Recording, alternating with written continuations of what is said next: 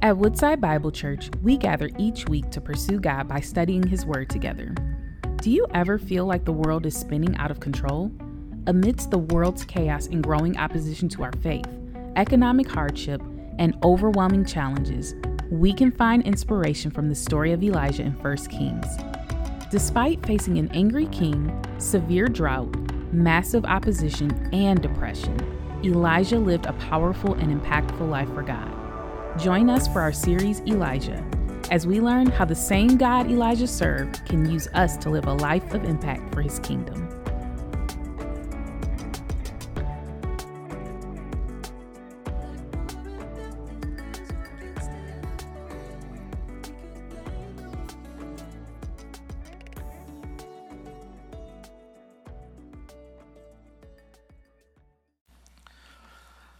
So, what would you expect the attitude or the disposition of, of a person who had seen tremendous works of God to be?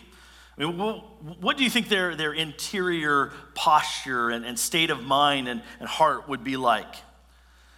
How would you consider your state of mind if you were in Elijah's shoes. Uh, you've seen God answer your prayers for fire, proving He is the only living God. You, you've seen God answer your prayers for rain, prov- proving that He alone is the one who sustains and supplies. And so you've seen God do those things, and and you see and you think and believe that true revival and renewal could be happening in your own nation as a result of your work and ministry, how, how, do you think you would be processing all of that and, and experiencing that in your heart and mind? I think many of us would say, well, I, I think, I hope I would be pretty upbeat. I'd be pretty encouraged. I, I'd be really excited. Like the trajectory is moving up and God is doing great things and I'm getting to be a part of that. So, yes, I'm, I'm all for that. That would be great. And maybe that's where the surprise of Elijah's story hits us. In, what I just read, we don't find a guy who's ready to take the next hill, who's, who's excited and charging forward on mission for Christ. We, we don't see a leader who is rallying the people and saying, Let's go, we've got more to take, let's see God do greater things. We, we see a guy who's ready to wander off into the wilderness and die. He's, he's self focused, depressed, frustrated I would say Elijah is full of self pity. He just turns in on himself and caves. Now, I, I show you that, and we'll, we'll unpack this more. I show you that to only be a mirror for us this morning. Elijah's life and this, this story in chapter 19 is intended for us to, to look at our own hearts and to see our own condition as we, as we consider our, our life experience. Maybe for, for some of you this morning, you haven't experienced the life that you thought you would. You haven't had the, the good things happen that you had hoped for and intended to see come about in your life. And, and somehow, in some way or another, you feel like you've come up short. Maybe, maybe perhaps you've desired or anticipated some sort of upgrade in your life maybe a promotion at your job. Like you've just been working really hard and thinking, I'm going to I'm to be in the su- uh, supervisor's chair here soon. Or, or perhaps some of you, you've been desiring and, and praying for and hoping to have a spouse and a life partner to spend your life with. Or maybe for many of us as parents, we've, we've hoped our children would turn out really successful and just live incredible lives and be, be people of prominence. And, and yet we look at those things and we realize that those maybe have not happened and, and we feel uh, a sadness in our heart. We, we feel a, like we've missed, something's gone wrong. Or, or maybe it's on the other side of the coin where you have experienced the good things. You, you have seen success in your life. You, you have seen God at work Spiritually, you feel great, and yet you, you think about somebody else, maybe somebody across the room here this morning, or, or maybe someone else uh, that you know of, maybe you've seen them on social media, and you begin to compare, and, and your heart sinks. You, you've got no joy, but instead you've got jealousy and sadness because you haven't had it as good as they have. And you think you should, you think you deserve that. My, my question for you this morning is Do you have a heart full of self pity? Do you have a heart of, full of self pity?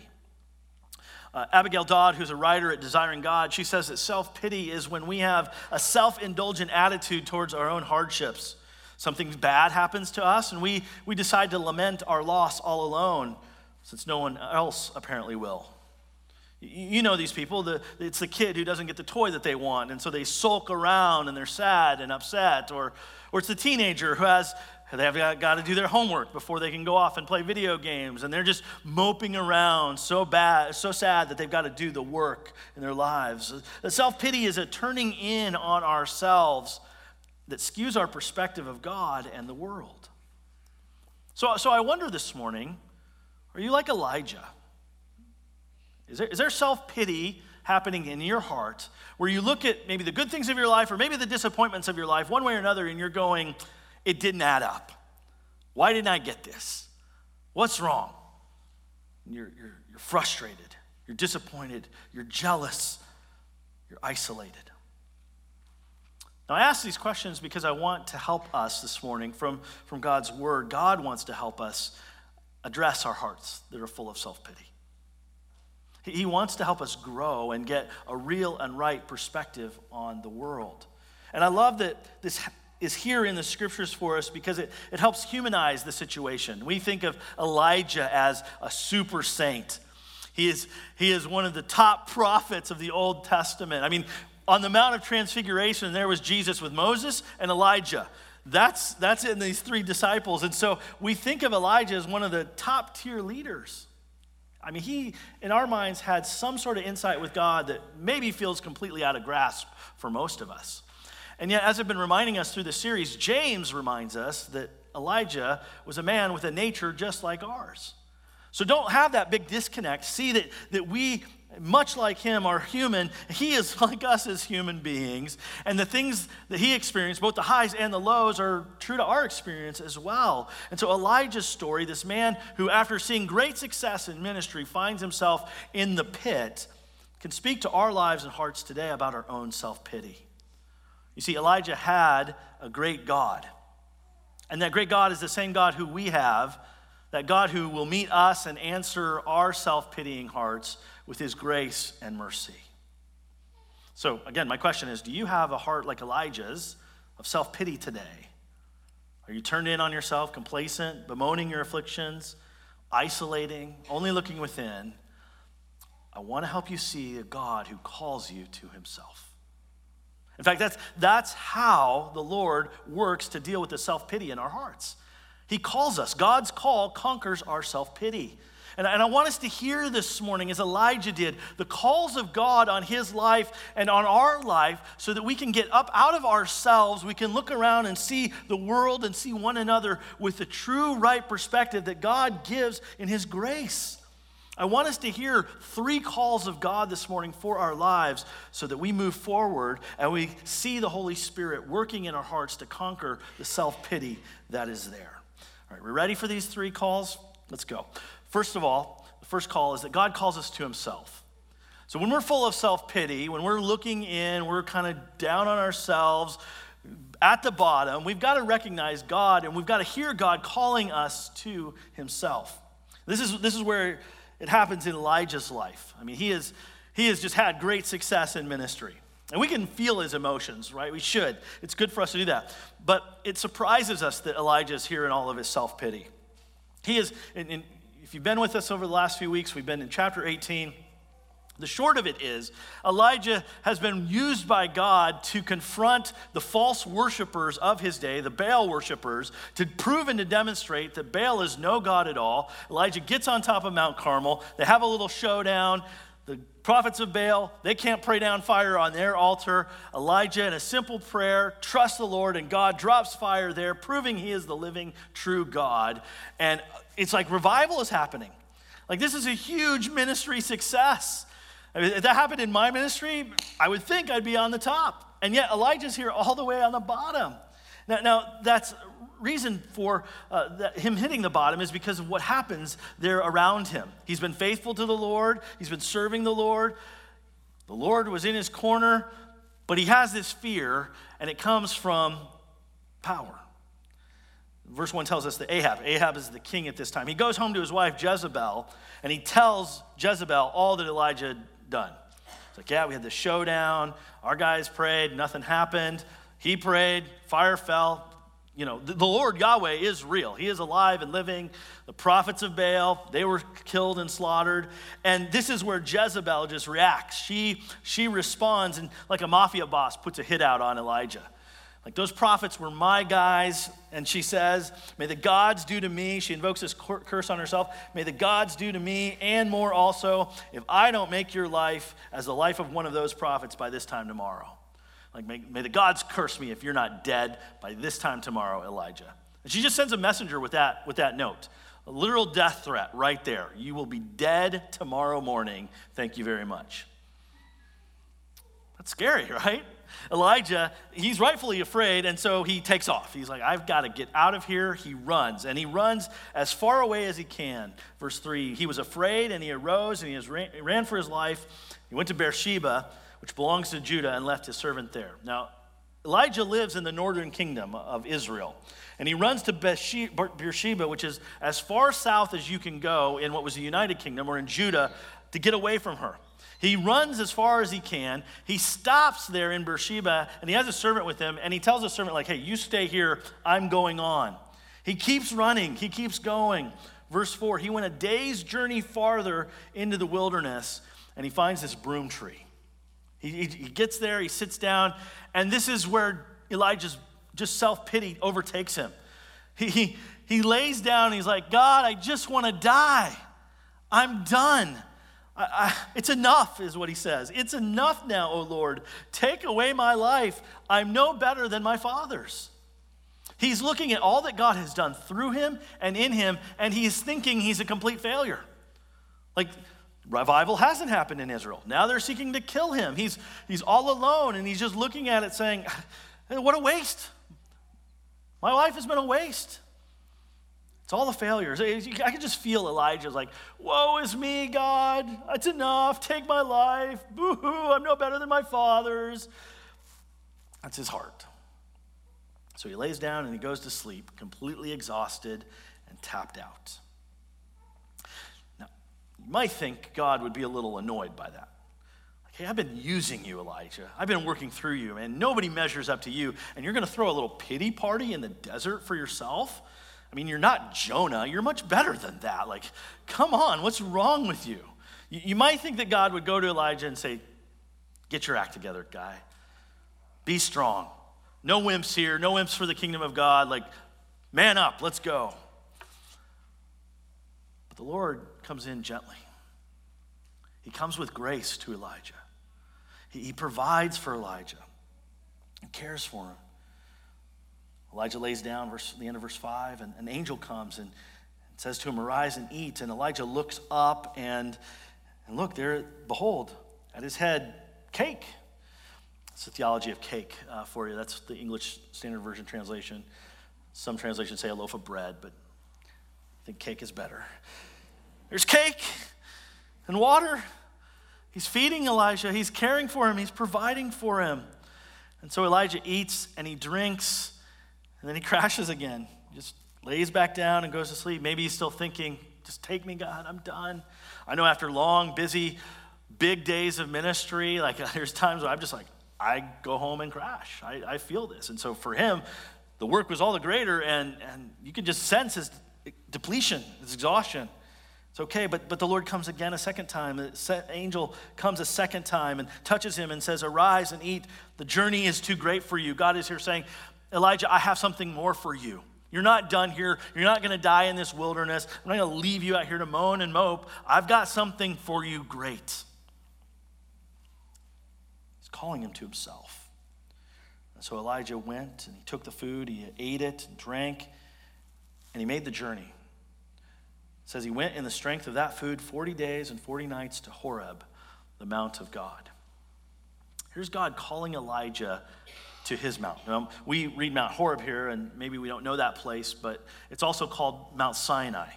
This is the place that God met Israel and, and showed them his covenant and gave that special covenant to them. This is the place where God met with Moses and, and passed before Moses and revealed his glory and his name and, and showed Moses who he was. Exodus 34 6. The Lord passed before him and proclaimed, The Lord, the Lord, a God merciful and gracious, slow to anger, abounding in steadfast love and faithfulness you see, God gets Elijah into the wilderness, and in the wilderness, he says, No, you're not done. Here's food and provisions to get you 40 days to come to the mount where I want to meet with you.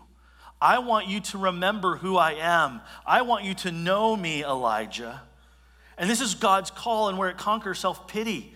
God is calling him to himself. He's saying, Come get close to me. Come remember me as the God who is gracious and merciful, slow to anger, abounding in steadfast love and faithfulness. Elijah, get close. Notice here, God doesn't push Elijah away, he draws him near. That, that's where self pity can be so destructive in our lives because when we live with hearts of self pity, we want to isolate. We think that we're the only ones who are dealing with the problems that we have, that nobody has it as bad as we do, or like our failures, like they're completely irrelevant to everybody else. And so we become uh, isolated and inconsolable. We, we just won't hear reason. I mean, I was hiking yesterday with a friend, Mike, and, and we were talking about the upcoming football season, and he's a Packers fan, and I pity him for that. But he was telling me just how excited he was that Aaron Rodgers wasn't on the team anymore.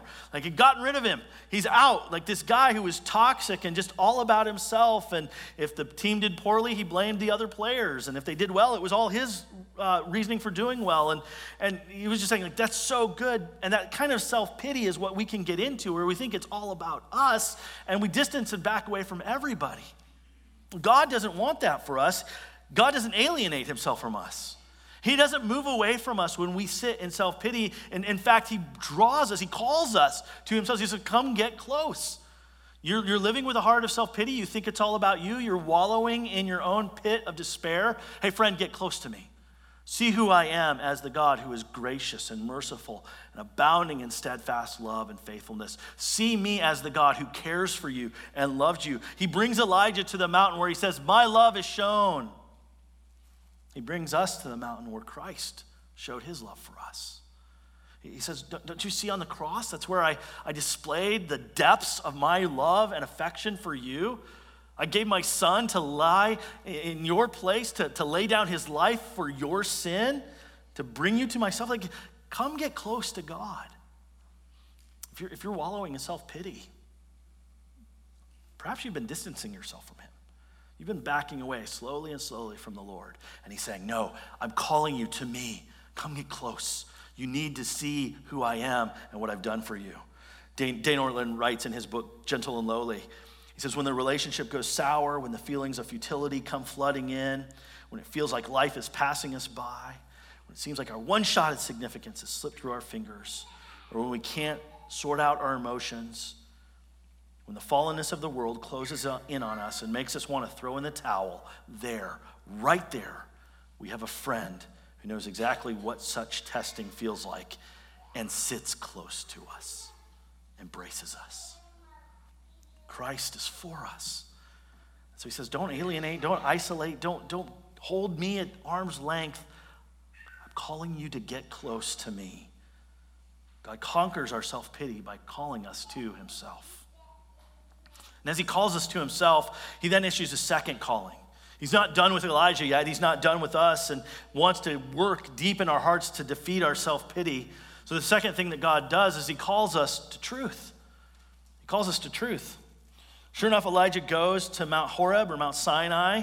He finds a cave and he, and he camps in the cave. The word here is lodges in it. Like he's going to build a little house there. I, I, think maybe in Elijah's mind, he's like, you know what? I'm going to be a monk. I'll, I'll, be the first monk of monks. I'll live this real uh, simple life in a cave here on the mountain of God. I'll be a desert hermit, hermit, and it'll be great. You know, like that's how I'll run out the rest of my life. I served God in my day, did go so great. I mean, they had a little success, but not so great. I'm just going to hide out in the hills. God's not content with that. He's got a call and purpose on Elijah's life, and he has a call and purpose on your life as well. And so the Lord speaks. He, he issues his call to Elijah, and the call that he has to him is to see truth. Notice there in verse 9, he says, The word of the Lord came to him. God's authoritative, direct, powerful sovereign word comes right to Elijah. And it's a question Elijah, what are you doing here? It's like, why are you here? Now, now Elijah's answer is, is right in part. It's, it's not a boasting answer, it's not an arrogant answer. He, he's, he's bringing, he's standing as a lawyer, as it were, and bringing up the charges against Israel. He's like, God, I want you to see what's going on here and to know how bad it is. And so he, he starts issuing these charges, and then halfway through it, he like completely turns it all on, in on himself. He says, God, I have been very jealous for you. I've been very jealous for the Lord, the God of hosts. The people of Israel, they have forsaken your covenant, thrown down your altars, killed your prophets with the sword. Like, yes, those are all true things. And so he's getting to that point, and you should think that he should go on and say, God, do what you will do.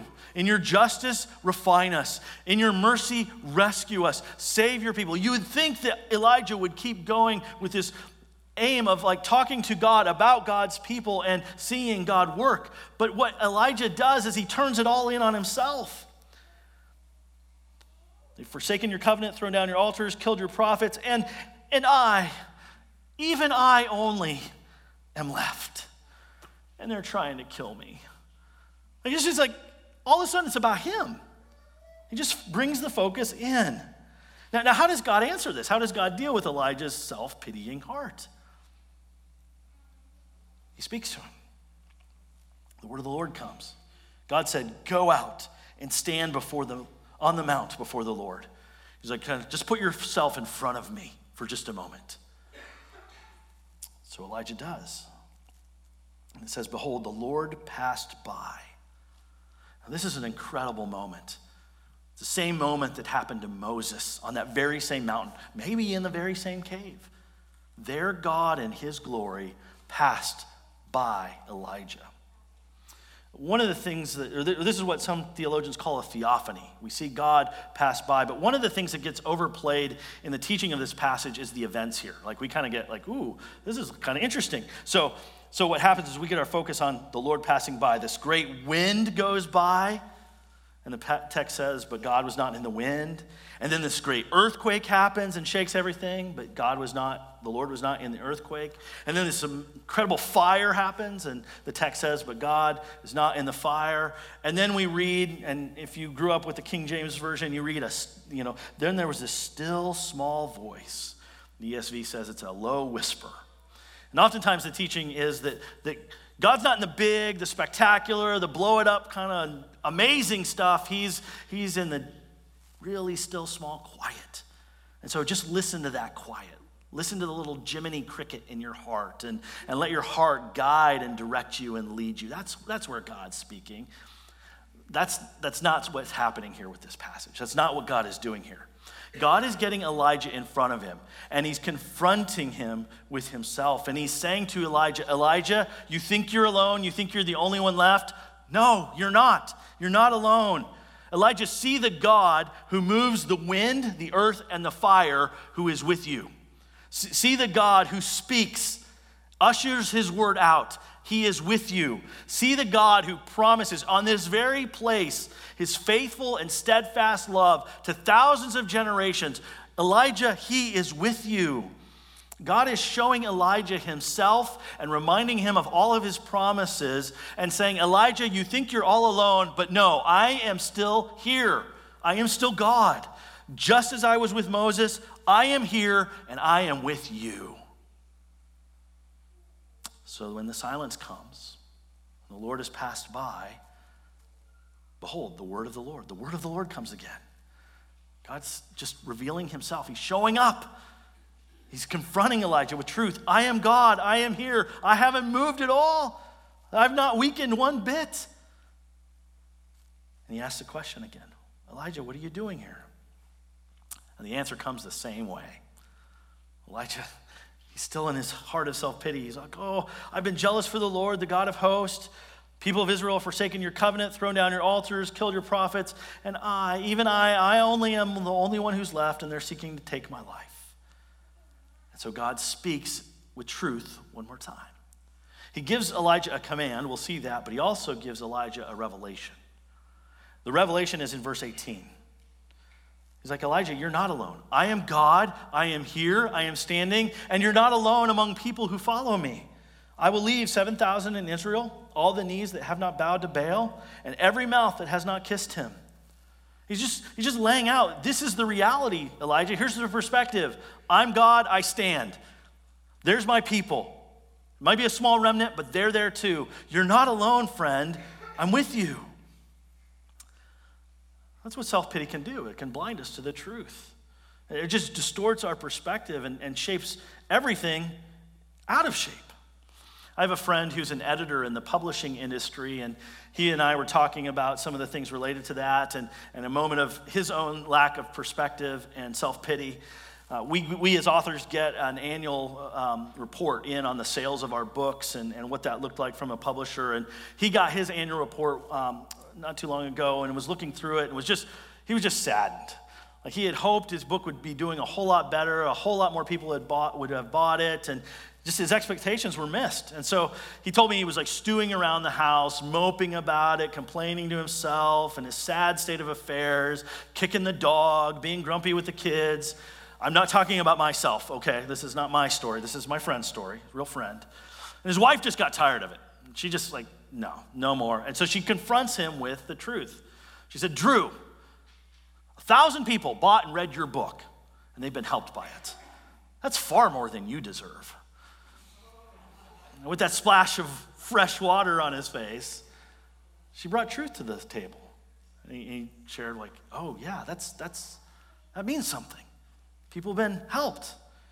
And it's true. Here's the point in our own self pity, we need perspective and truth. We focus on our situations. We look at our humble circumstances. We're filled with woeful introspection because we aren't seeing the big picture.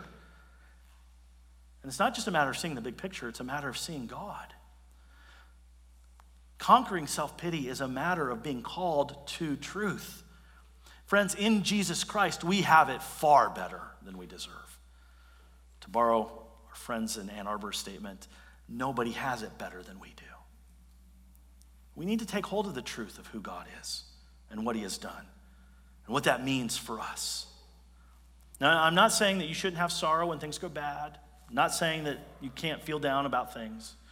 What I am saying is that when we focus on ourselves and our situations to the point that that is the dominating reality of our lives, we're living in self pity. And we need to see truth beyond ourselves. So, where does that truth come from? Well, again, it's not from some little, small, still, quiet voice in your heart telling you what to do, go here or there. It's from the Word of God. That's what Elijah hears. Behold, the Word of the Lord. It comes from God Himself. So, so you need to be a person that is receiving and being nourished by God's word to get your Bible open, even daily. To say, God, you speak here, so speak to me. Teach me. Help me see truth. Help me see your perspective on the world. Friends, we will not be transformed unless our minds are renewed by the word of God. So you need to hear God's voice. You need to get the scriptures open. Let him speak to you about your life. And you need people around to present and share truth with you. That's one of the reasons we are so big on life groups here at Woodside Bible Church. That is the place where you can be around brothers and sisters in Jesus who can help you lovingly say and know the truth to, to, to, come around you in your life, to show you God's word, to tell you about God's nature, to give you God's promises, and, and show you true perspective on your life so that you're lifted up out of your self pity. I'll just throw a plug in here for you. Our life groups are getting ready to relaunch here in a couple weeks in September. If you're part of our church family and you're not in a life group, we want to help you connect. We want to help you be around other believers, other brothers and sisters in Jesus who can speak the truth of God into your life. It's, it's essential. It's important. God calls us. He calls us to Himself. He calls us to truth. I see His perspective. There's one more call here for us. I'll go very briefly here. That is that God calls us to serve. Like self pity is when we focus in on ourselves. We just kind of cave in, and that's, that's what Elijah's doing. He's moping about, God, I'm the only one left. But God says to Elijah, He's like, No, you're not. You're not the only one left. Like, I got 7,000. I'm here. I've got a call for you, Elijah. There's still work for you to be doing. And so God mobilizes Elijah back into ministry. Now, verses 15 through 17 here are this mobilization. God gives the command to Elijah. The Lord says to him, Go, return. Head back up north, get back to work. You've got ministry still to do. God mobilizes Elijah back into purpose and back into ministry. And this is where Elijah is turned away from his self introspective, self focused, self pitying to an external movement of service for the Lord. That's what the call is. Go, head back north. There's some people that you need to anoint to leadership roles, some kings, the next generation prophet. And these prophets, these leaders, they're going to carry out, God says, my purposes and my plans into the next generation. Things will be all right, Elijah. I will have the victory. My word won't fail. Even though Elijah won't see the fulfillment of all those things, he won't see the culmination of all, these, all those things, God still has purpose and place for him in ministry. He still has something to do.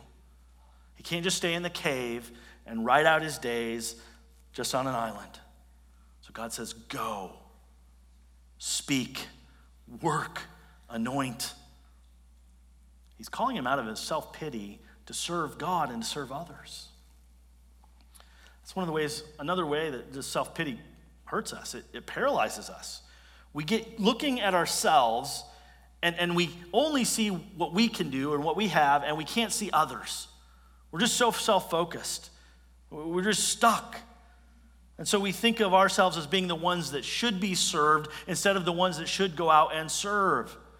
I mean, think about Jesus, he came and humbled himself, God of God, glory of God. He became a man. He put on human flesh and blood and lived among us. And you'd think that he would have all the reason to be self pitying. I'm so, like, he's just confined to an earthly body, and you'd think he'd be the like, like, I should be served. I should be the entitled one. I should be the one who gets all of it. And Jesus himself said, I didn't come to be served, but I came to serve and to give my life as a ransom for many. Jesus wasn't filled with self pity. He knew God had called him to a mission to lay down his life for the sake of others. And so he laid out his life.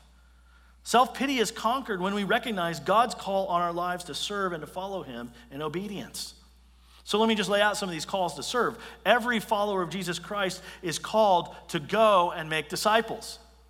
Every single one of us who trust Jesus are called to make disciples in our lives, whether that's with our neighbors, our children, our coworkers, or to the ends of the earth. We're all called to make disciples. We as Christians, all of us, are called to go and serve the poor, the needy, the overlooked, and the broken. There's not an exemption clause in this calling for us. We're all called to go and to serve and to care. We're all called, every one of us as followers of Jesus Christ, to serve one another in the local church. God has gifted us each uniquely and differently and called us together to say, I want to see the gospel advance in your community and your life, and you can't do it unless everybody's doing it together. You're all called together. I want to see our church grow. I want to see us flourish. I want to see us reach into our community well and to serve and to love others around us. But, friends, I can't do it on my own. We are called together. All of us called to serve. So, I just want to remind you again, as I have been over this last month. Oh, my card disappeared. There's a card in your bulletin that says, Where will you serve? We've been placing that in front of you this whole month to invite you in and to say, listen, God has given us each unique gifts and talents and abilities and time. Where are we going to step up together for the sake of the Lord? And I want to ask you this morning, specifically if you are a part of our church family as a member or a regular attender, please have filled that card out. Let us know where you're going to serve. If you're already serving on a ministry team, that's great. Fill the card out, mark the box of the team you're already serving in. You're on board. We're ready for that. But if you're not in that place, if you don't have a ministry team yet, if you're not serving somewhere, fill out the card today Drop it in a gray basket at the welcome table. We need your help. Our student ministry needs team, kids ministry needs team, every area of ministry here needs team. We need together to follow the call of God for us as a church. That's how we will defeat our own self pity, even as a congregation, to hear God's call forward and to leverage our lives for the sake of His kingdom. So take that card, be ready to fill it out. Maybe for some of you, you've been sensing a call like Kyle has to vocational ministry. You're like, I, I think the Lord wants to use me and my life like in the church or in, in missions or in something as a, as a career, as a vocation. Friend, I would love to talk with you even today about that call and help you discern that and pray with you over what that would look like. The point is this God's call on our lives is to serve, and that's a means by which self pity is conquered. To get out of ourselves and our own little problems and our own little things, even though they can be great in our minds and hearts, and to say, I'm going to lay down my life for the sake of others. So, are you stuck in self pity and despair today? Is, is, is, your heart like Elijah's? Woe is me, I'm the only one left. I've served you, God, but it's, I'm it. That's all that's there. Do you feel like your life has come to a grinding halt because your expectations and desires and dreams are lost or unrealized? Maybe you feel like you deserve better than you have it now, and so you're just self consumed and self focused. Friends, God calls you today. He calls you to come to Him, even with your self pity. Come, come near to Him, He won't push you away. He calls you to hear the truth, to see who He is and what He has done and who you are and what He is doing in this world, to gain a kingdom perspective. He calls you to serve, to live for a greater king and a greater kingdom than the one you're living for now. God's call is to you today. And that's the call that will conquer self pity. Are you listening? Let's pray.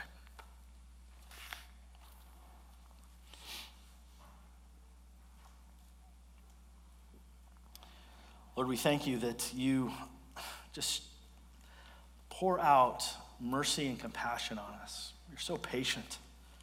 You're so kind. So, Lord, we, we just come to you with our self focused, self pitying hearts. And we recognize this morning how we need you. We acknowledge today that we've, we've got a skewed perspective. We've, we've looked in so much and we haven't seen who you are and what you're doing and, and the needs and the, the work all around us. So, Holy Spirit, would you, would you take what we've heard from your word and sink it into our hearts right now? dredge up the stuff of self pity and, and, help us, Lord, repent of it and lay it down and see who you are. We thank you that you've given your love for us, your Son for us. So may we as a church and as individuals, Lord, move forward in following your call, obeying your commands, and seeing your name and your kingdom advance in this world. Thank you for your love and grace. In Jesus' name, we ask this together. Amen.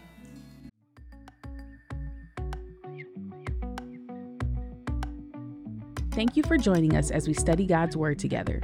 We would love to hear how God is moving in your heart and get you connected into the Woodside Bible Church family. Head to woodsidebible.org slash connect to introduce yourself today.